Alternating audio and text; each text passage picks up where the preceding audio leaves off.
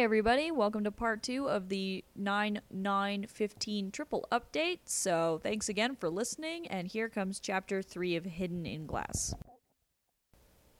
Awake and asleep. Chapter 3. Brendan. Brendan, please wake up. A soft, gentle voice drifted into Brendan's ears, and a caressing breath was on his cheek.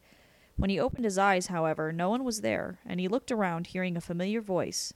He was sitting on a high cliff covered in delicate new grass, and below him was the ocean, roaring and tearing its way onto shore, crashing against the base of the cliff like it was trying to knock the foundation right out from under it.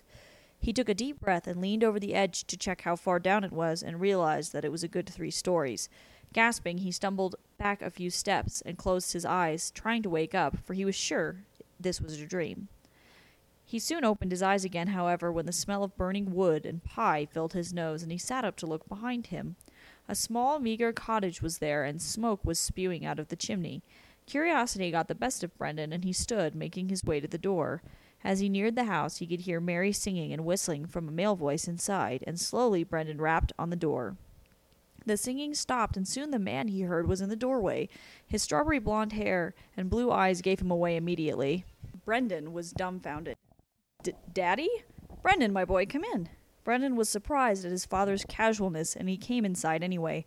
Where is your sister? At Mr. O'Brien's house, I think. Where am I? Brendan's father seemed confused. At whose house? Mr. O'Brien. Brendan took a bite out of the roll on the table, but realized it was stale. Mr. Bow said he was a family friend of yours. Strange. Brendan's father went over to the small staircase inside the cabin and called up, Rosalinda, do we know a Mr. O'Brien? There was a long pause, and then a reply, No, honey, I don't think we do. Hmm. Brendan's father's face became clouded and worried. Then where could she be? Were you two playing make believe again? No. Brendan looked extremely confused. There was a fire, our house burned down, and they couldn't find you. Mr. Bow said that in your will you wanted us to go live with a Mr. O'Brien.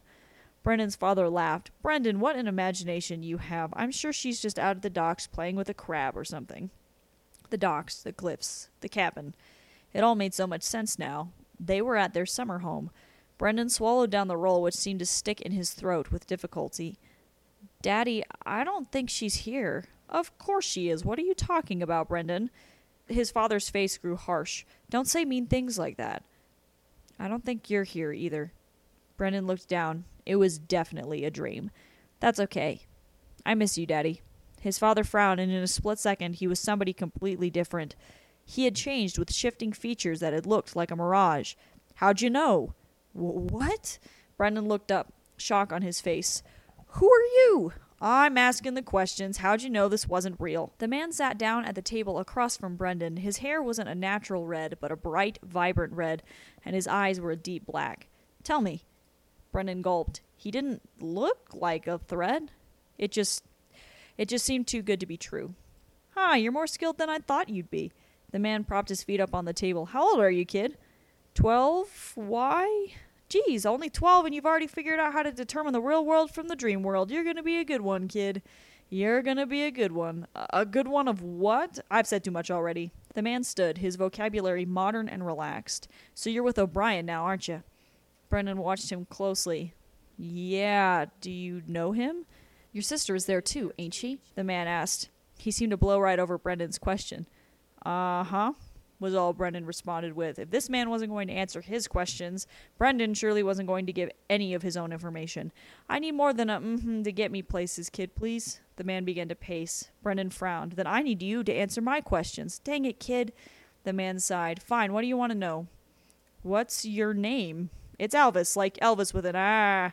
Elvis crossed his arms. Weird enough for you? Furrowing his eyebrows, Brendan looked at him closely.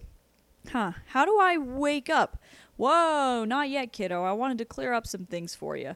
The man grinned. One, don't be deceived by appearances. Two, don't forget your parents. And three, don't focus all your attention onto pawns. What do you mean?